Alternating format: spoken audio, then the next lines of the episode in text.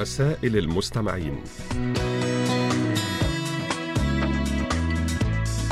معكم هذا الأسبوع يسري صوابي.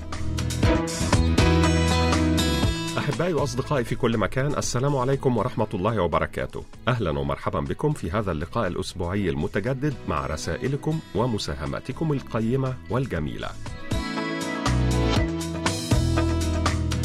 وفي البداية نشكركم أيها الأصدقاء الأعزاء على تعليقاتكم حول الموضوع الذي طرحناه الأسبوع الماضي وهو ما الشيء الذي يمكن أن يجعلك متحمسا للحياة ويعزز قدرتك على التغلب على الصعوبات؟ وسوف نستعرض خلال هذه الحلقة بعض الردود التي جاءت إلينا على صفحتنا على فيسبوك.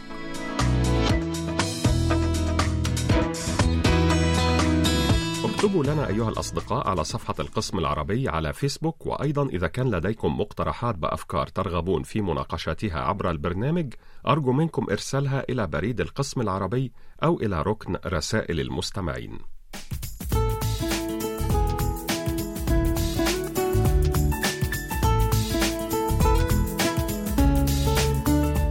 ونبدأ مع هذه الحكم الجميلة من الصديقة العزيزة ربيعة بل يعقوبي وعنوانها حي بهناق رقم 44 منصورة تلمسان الرمز البريدي 13062 الجمهورية الجزائرية. تقول الصديقة ربيعة ما يعتقده الآخرون عنك ليس من شأنك وما تعتقد عن نفسك هو شأنك مدى الحياة. عندما يغلق باب يفتح باب آخر. لكننا ننظر لفترة طويلة بندم إلى الباب المغلق ولا نرى الباب المفتوح. ألقى أحد الحكماء مسحة فضحك الكل ثم أعاد المسحة فلم يضحك أحد، فقال: إذا توقفتم عن الضحك على نفس المسحة فلماذا تستمرون بالحزن على نفس الألم؟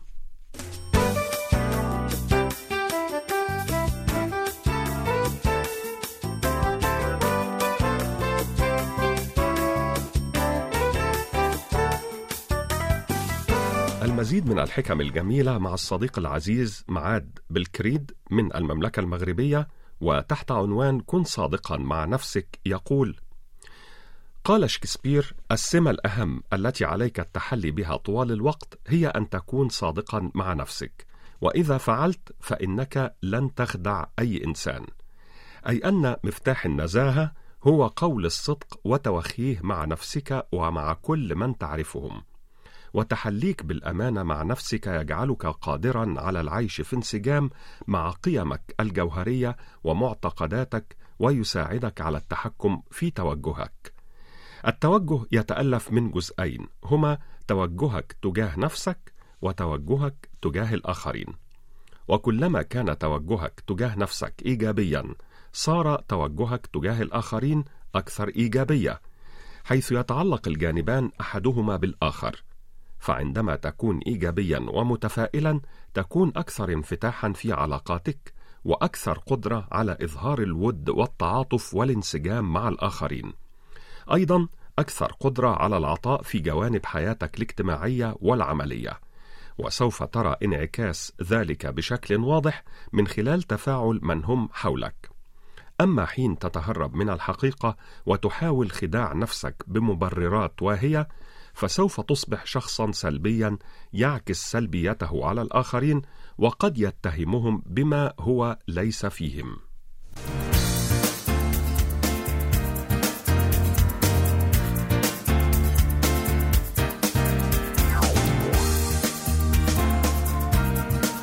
الآن أحبائي وأصدقائي لدينا مساهمة من الصديق العزيز عمر حربيط العوني من تونس ويقول يجسد التراث الشعبي في الإنسان معاناته وأحلامه وطموحاته المشروعة. يتكون التراث الشعبي نتيجة للتفاعل بين الإنسان وبيئته الطبيعية والاجتماعية مصورا جوانب حياة الناس اليومية من أمثال وحكم وتقاليد بما في ذلك الزي الشعبي. وسوف أروي للأصدقاء المستمعين قصة في هذا الشأن بعنوان مريول فضيلة وهو عبارة عن قميص نسائي قطني أبيض مطرز بخطوط عمودية وكان اللباس الأساسي للتونسيات في ثلاثينيات القرن الماضي. وقد ارتبط بقصة شعبية شهيرة في بلاد تونس هكذا يقول صديقنا العزيز عمر حربيت العوني. وهذه القصة تقول إن أحد قادة جيش الاحتلال الفرنسي كان في جولة في جهة عقلة شارن بمنطقة الكاف في الشمال الغربي التونسي.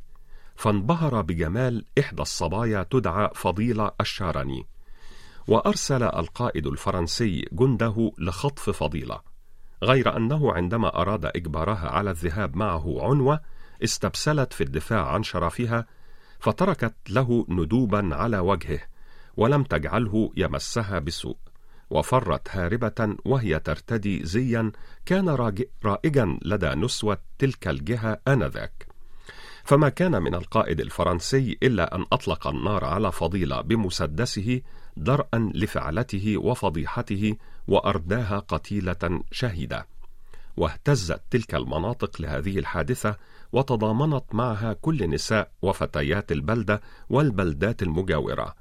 وقررنا حينها شراء قمصان شبيهة بقميص البطلة فضيلة ولباسه في رسالة للمستعمر الفرنسي تقول إن نساء تونس كلهن فضيلة. ومنذ ذلك الوقت أصبح يطلق في تونس على اسم هذا النوع من القميص الذي انتشر في كامل البلاد مسمى مريول فضيلة.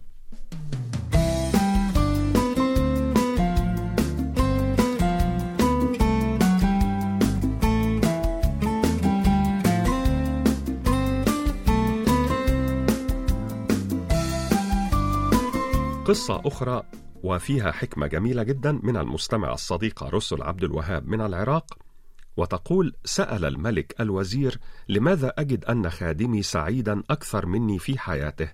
وهو لا يملك شيئا وأنا الملك لدي كل شيء ومتكدر المزاج. فقال له الوزير جرب معه قاعدة التسعة وتسعين. فقال الملك وما هي قاعدة التسعة وتسعين؟ قال الوزير ضع تسعة وتسعين دينارا في سرة عند بابه في الليل واكتب على السرة مئة دينار هدية لك. واطرق بابه وانظر ماذا سيحدث. ففعل الملك ما قاله له الوزير وأخذ الخادم السرة فلما عدها قال لابد أن الدينار الباقي وقع في الخارج فخرج هو وأهل بيته كلهم يفتشون وذهب الليل كله وهم يفتشون وغضب لأنهم لم يجدوا الدينار الناقص.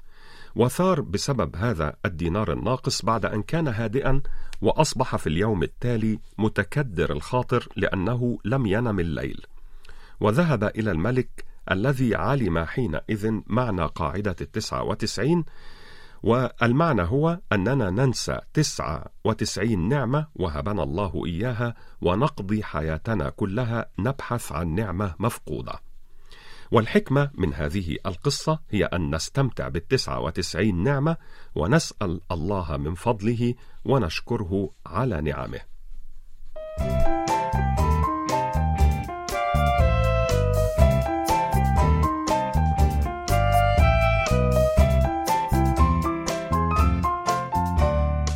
شكرا جزيلا لك يا صديقتنا العزيزة رسل عبد الوهاب من العراق ونهديك ولكل الأصدقاء الأعزاء هذه الأغنية الكورية اللطيفة بعنوان 11 لفرقة آيفي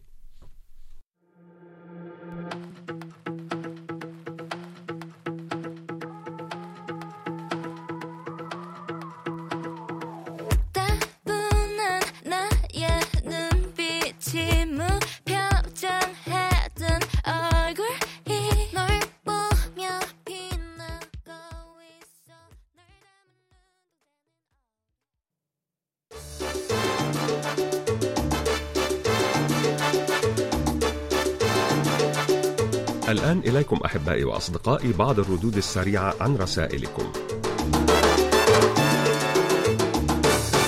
أحبائي وأصدقائي أدعوكم جميعا لإرسال تسجيلاتكم الصوتية التي تحتوي على مساهمات أو كلمات كتبتموها بأنفسكم أو مقترحات أو أفكار تريدون توصيلها عبر البرنامج. ألف شكر لمستمعنا الوفي أبو علي مؤمن من الكاليتوس بالجزائر على هذه المساهمة التي يقول فيها معظم الناس أصبحوا أسيرين لعاداتهم الفكرية والنفسية والسلوكية ولذا أضحت الحياة إدارة تنفيذية يومية فقط وليست قيادة نحو رؤية حياتية جادة بالنسبة لهم. هذا الكلام يخص أغلبه العلاقات الإنسانية للإنسان الذي أصبح يميل إلى التفاهات ولا يهتم بالروابط الاجتماعية إلا إذا كانت له فيها مصلحة خاصة.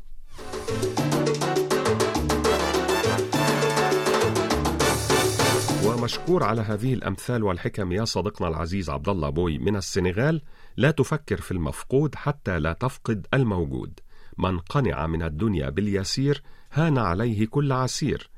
الكلمة الطيبة جواز مرور إلى كل القلوب.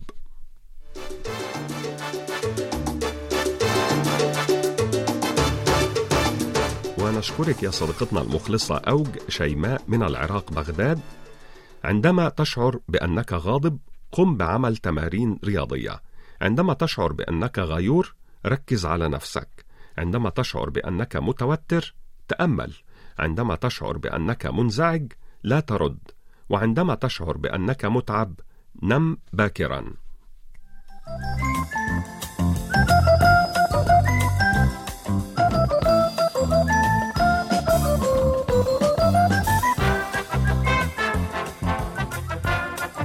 نواصل أحبائي وأصدقائي مع الخل الوفي إدريس بودينا من بيتسبرغ في الولايات المتحدة الأمريكية ومساهمة عن الألوان وتأثيرها على النفس البشرية. ويقول تعتبر الألوان عاملا مهما يعكس الحالة النفسية للإنسان كما أن لها تأثيرا على الذات.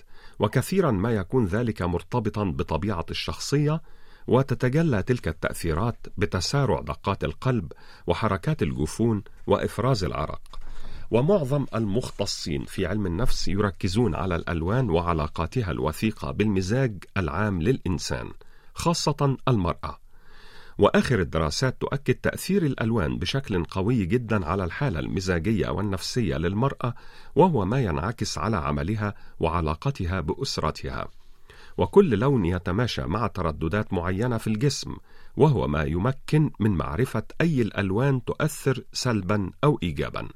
مثلا اتضح أن اللون الأحمر يجعل الشخص يميل إلى العصبية والثورة وينشط عصارة المعدة وهو لون الحب الملتهب والنشاط والتفاؤل والحيوية والحركة والقوة والميل للتحكم والرغبة الشديدة للحياة. ويستخدم أحيانا للدلالة على القسوة والغضب والخطر كما أنه يوقظ الذهن ويفتح الشهية وهو لون مثير ودليل على العواطف المتأججة ورمز للمرح. وباستطاعة اللون الأحمر أن يجعل الأشياء تتميز عن غيرها وتصبح محطا للأنظار.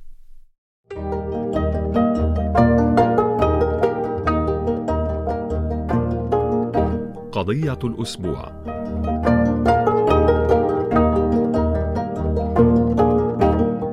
وموضوعنا هذا الأسبوع هو ما الشيء الذي يمكن أن يجعلك متحمسا للحياة ويعزز قدرتك على التغلب على الصعوبات؟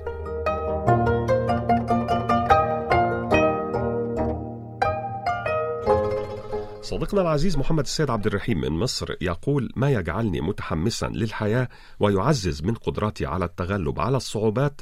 رؤية من حولي بخير خاصة أمي وأبي أطال الله في أعمارهما وأسرتي الصغيرة. يضاف إلى ذلك قراءة كتاب جديد أو رواية جديدة ففي كل مرة أنتهي فيها من قراءة كتاب جديد أجد حماسا ينتابني ويدفعني للأمام. وربما أيضا فيلم قصته جيدة يفعل ذلك. وللأماكن التي أشاهدها أو أزورها دور أيضا. خاصة تلك الأماكن في قلب الطبيعة الهادئة التي تجدد الطاقة في داخلنا.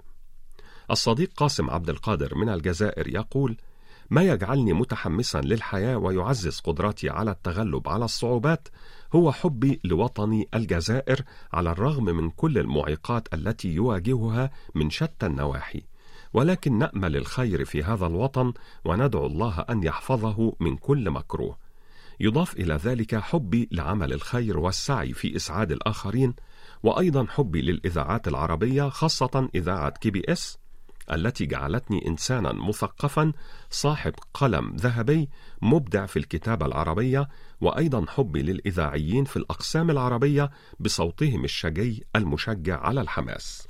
نشكرك يا صديقنا العزيز.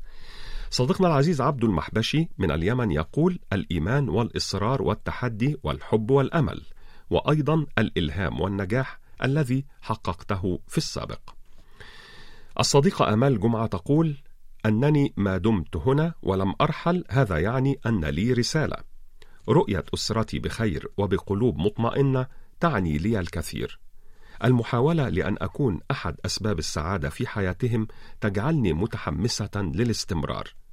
لدي وقتي وسوف أرحل، وأريد أن أترك ذكرى طيبة خلفي، وكل يوم يمثل فرصة جديدة لرؤية من أحب ولأطور من نفسي وأكتشف نفسي أكثر، وأيضا فرصة للتقرب من الله سبحانه وتعالى. أخيرا صديقتنا العزيزة رسل عبد الوهاب من العراق تقول ما يجعلني متحمسة للحياة هو أن أضع أهدافا أمامي وألا أفقد الشغف ولا أجعل الملل والاكتئاب يسيطران علي. ما يجعلني متحمسة للحياة أن أحاول أن أبتعد عن المشاكل والضغوطات النفسية وأن أجد أشخاصا لطيفين ورائعين يجعلون يومي سعيدا وأن أرى أمي وأبي وعائلتي بخير وأن أرى بلدي مستقرا وامنا. ولقد مررت بالكثير من الصعوبات وبكيت ويئست واستسلمت في بعض الأحيان لكن الله لم يخذلني. لذا أواجه صعوباتي بثقتي بالله.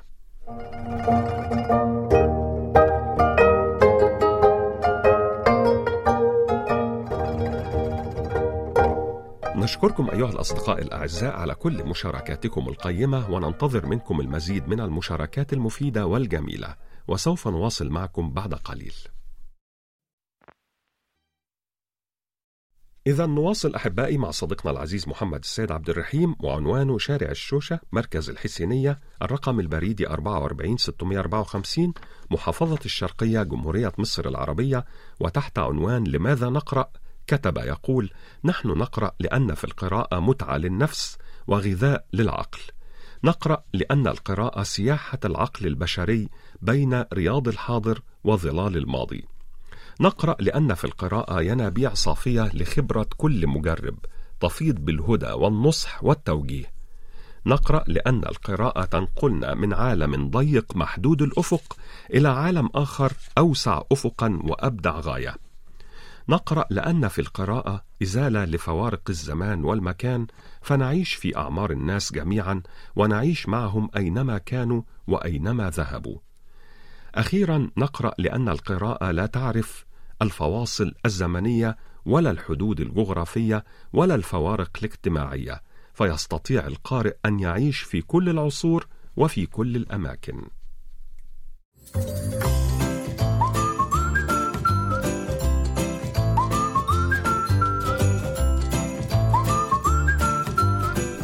مسك الختام في حلقة هذا الأسبوع أيها الأصدقاء الأعزاء مع مساهمة جميلة كالمعتاد من صديقنا العزيز الدكتور نوري عبد الرزاق وعنوانه صندوق بريد رقم 101 بني عزيز 19010 ولاية سطيف الجمهورية الجزائرية. نشكرك يا صديقنا العزيز على كل مساهمتك الجميلة ومنها هذه المساهمة التي كتبتها تحت عنوان رسائل من الحياة وتقول إذا كان كلامك أعمق من أن يفهم فقدم صمتك عليه. وإذا كان شعورك أكبر من أن يعرف فحاول إخفاءه. فهناك أمور إما أن تفهم كاملة أو لا تفهم ابدا. ابتسم حين لا يحدث بكاؤك فرقا. ابتسم حين تجد أن اليد التي أفلتتك تنتظر أن تسمع صوت بكائك. ابتسم مع كل سقوط وأنت تحاول القيام. فلو شعر الطفل بالانكسار ما تعلم السير. ابتسم حينما يغادرك أحدهم في منتصف الطريق فلا يزال الطريق طويلا وعليك أن تحسن الاختيار هذه المرة. ابتسم فهناك من ينتظر ابتسامتك فرحا لفرط حبه لك فلا تقرر أن تكون مع من ينتظر تعاستك. ابتسم وأنت تنتقد فالنقد هدايا لك كي تجتاز التحديات وتعبرها بابتسامتك. وابتسم حينما يحدث أو يحدث أحدهم ثقبا فيما ظننته جدارا تستند إليه فقد يكون هو المكان الوحيد ليدخل منه النور إلى قلبك. وابتسم وغادر مبدأ المقارنات مع الغير فالحياة تأبى لاستنساخ للطرق والنتائج. أخيرا ابتسم ولا تجعل أحزانك تفقدك الحياة.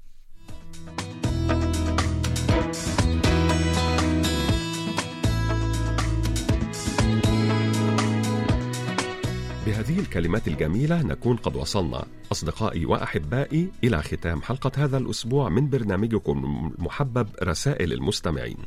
نعدكم أيها الأصدقاء الأعزاء بأن نلتقي بكم في مثل هذا الموعد من الأسبوع القادم إن شاء الله.